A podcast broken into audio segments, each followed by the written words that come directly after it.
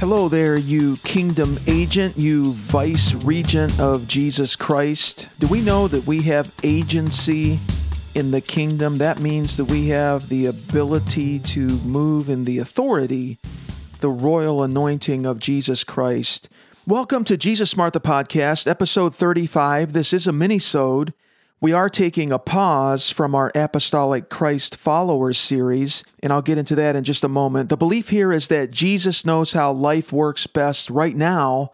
The future not only belongs to his kingdom, here's the incredible news it's showing up in the now. You can see the show notes page for this episode at jesussmart.com. I do encourage you to explore. I, I think it's now the first eight minisodes in the series on apostolic Christ following. You can catch that at jesussmart.com. Today, though, we're pausing and we're focusing on give no ground to the devil. This is a Jesus tactic.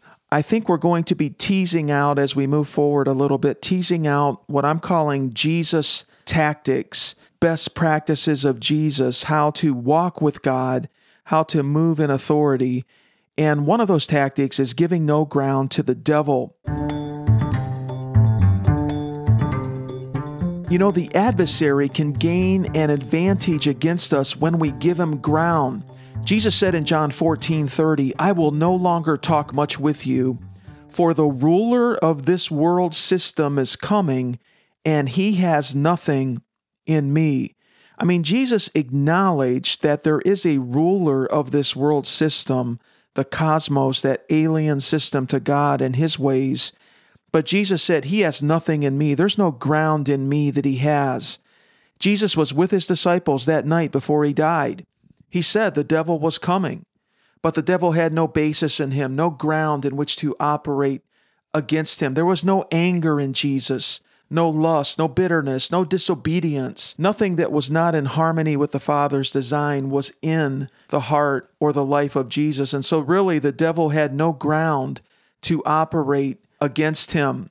You know, Paul said in Ephesians chapter 4, verses 26 and 27 Be angry. There are those times when there is a, a just anger. Be angry, but do not sin. Don't let the sun go down on your wrath nor give place to the devil. What's interesting here is that word place is the Greek word topos. We get our English word topography from it. Give no ground, give no topography in your heart, in your mind, in your inner man to the devil. You know, the first time we really see sin in the scriptures is Genesis 3, of course, when Adam and Eve partook of the of the fruit from the tree of the knowledge of good and evil. But the first time we see sin really fleshed out and in more detail is in Genesis 4 between Cain and Abel. And of course, Cain brought this offering before God of the fruits of the ground. Abel brought an offering of a sacrificed lamb, and the Lord had regard for Abel's offering because it was the principle of sacrifice and atonement, but he had no regard for Cain's offering, and Cain was upset about that. He was angry. He was he had a real attitude problem about it, including against his brother. He became murderous in his attitude towards Abel. And God says to Cain, If you do well, will you not be accepted? And if you do not do well, sin lies at the door, and its desire is for you, but you should rule over it. It's a picture, an image in the Hebrew language of a crazed, rabid animal outside of our door. And if we open that door, if we give access to Satan, he will come in and can overpower us. Francis Frangipane says, How do we defeat the enemy? Our victory begins with the name of Jesus on our lips, uttered in fervent prayer. Our triumph is consummated by the transformation of our nature where Christ Himself dwells as Lord in our hearts, Francis Frangipane. You see, it's not only just praying, it begins with the confession of the Lordship of Jesus Christ at conversion. It includes the name of Jesus on our lips as we pray, but it's consummated or completed by the transformation of our inner nature into Christ likeness, where Christ Himself dwells within. And that's really the sense in which we we take away those landing strips from the enemy. We give the enemy no ground. Christ has won the victory. There's no doubt about it. We are legally winners in Christ. We are now declared righteous by the Father in Christ.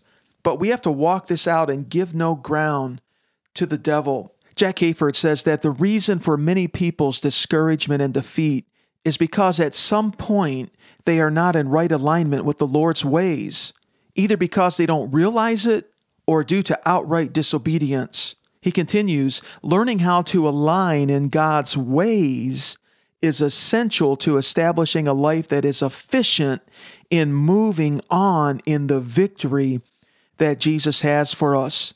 I love that. Learning how to align, repenting, coming into more alignment with Christ's likeness, learning God's ways is essential to establishing a life that is efficient in moving on in the victory that Jesus has for us. So, what can we do? What are just several takeaways? You know, from time to time, I think really as a matter of routine, we need to do a personal audit. How are we doing in our walk with the Lord? Are we progressively being conformed to the nature of Christ on the inside? It's healthy to do a personal audit. We can go to scriptures like Psalms 138 8 and pray, Lord, perfect that which concerns me. Your mercy, O Lord, endures forever. Do not forsake the works of your hands. And then we can go to Psalm 139, the last few verses, and pray with David Search me, O God, know my heart, try me, know my anxieties, and see if there's any wicked way in me. Show me where there's access points to the enemy. Show me where I'm not in alignment with the Father's ways. Show me where I'm not harmonized with the design of God for who I am to be in Christ, for who I am to be in my, my destiny and my calling. See if there is any wicked way and lead me in the everlasting way. And we can enter into cycles of repentance. My friend, repentance is our friend. It's not a negative. Repentance is how we get out of lower states into higher states with God. It's how we close the door to the enemy. So in Acts 3, it talks about repentance and times of refreshing and then times of restoration coming from the Lord. So we can enter into these cycles of repentance, refreshing new levels, and then higher levels of restoration and design in our life. Well, my friend, and I'm going to call you a kingdom agent. You have agency in the kingdom of Jesus Christ. You are an ambassador of Christ. You carry a royal anointing on the inside.